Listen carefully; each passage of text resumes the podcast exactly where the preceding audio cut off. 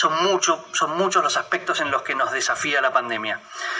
Y yo creo que hoy por hoy, desde lo escolar por lo menos, nos desafía en dos aspectos muy importantes que creo que, que tenemos que tener en cuenta, tomando el tiempo transcurrido y mirando el tiempo que nos queda por transcurrir.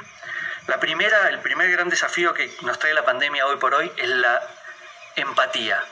Creo que tenemos, es un momento en el que tenemos que ser especialmente empáticos, entender que no todos vivimos esta, esta situación de, de la misma manera, que las circunstancias cambian para muchas personas y entonces para algunos es una linda época en la que eh, pueden aflorar cosas muy positivas y hay otras personas que la están viviendo de manera por ahí un poco más dolorosa, más difícil, con menos recursos y con menos eh, comodidades. Entonces creo que eh, hay que ser muy cuidadoso de no caer en el juzgar eh, ni el trabajo de los otros ni la situación de los demás, sino creo que es el momento de ser simplemente empáticos y poner, poder ponernos en el lugar de los demás. Y el segundo gran desafío que nos tiene es la perseverancia.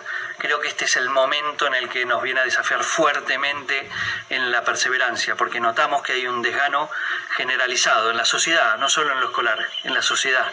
Estamos todos ya bastante cansados de esta situación y de no poder eh, trabajar normalmente y de que haya una vida un poco más parecida a lo normal y no nos queda otra que perseverar, no nos queda otra que poner, seguir poniendo lo mejor de nosotros mismos, seguir esforzándonos. Sabemos que para muchos esto es un esfuerzo muy fuerte y, y, los acompañamos, para nosotros lo es también. Entonces, especialmente a los chicos, pedirles perseverancia.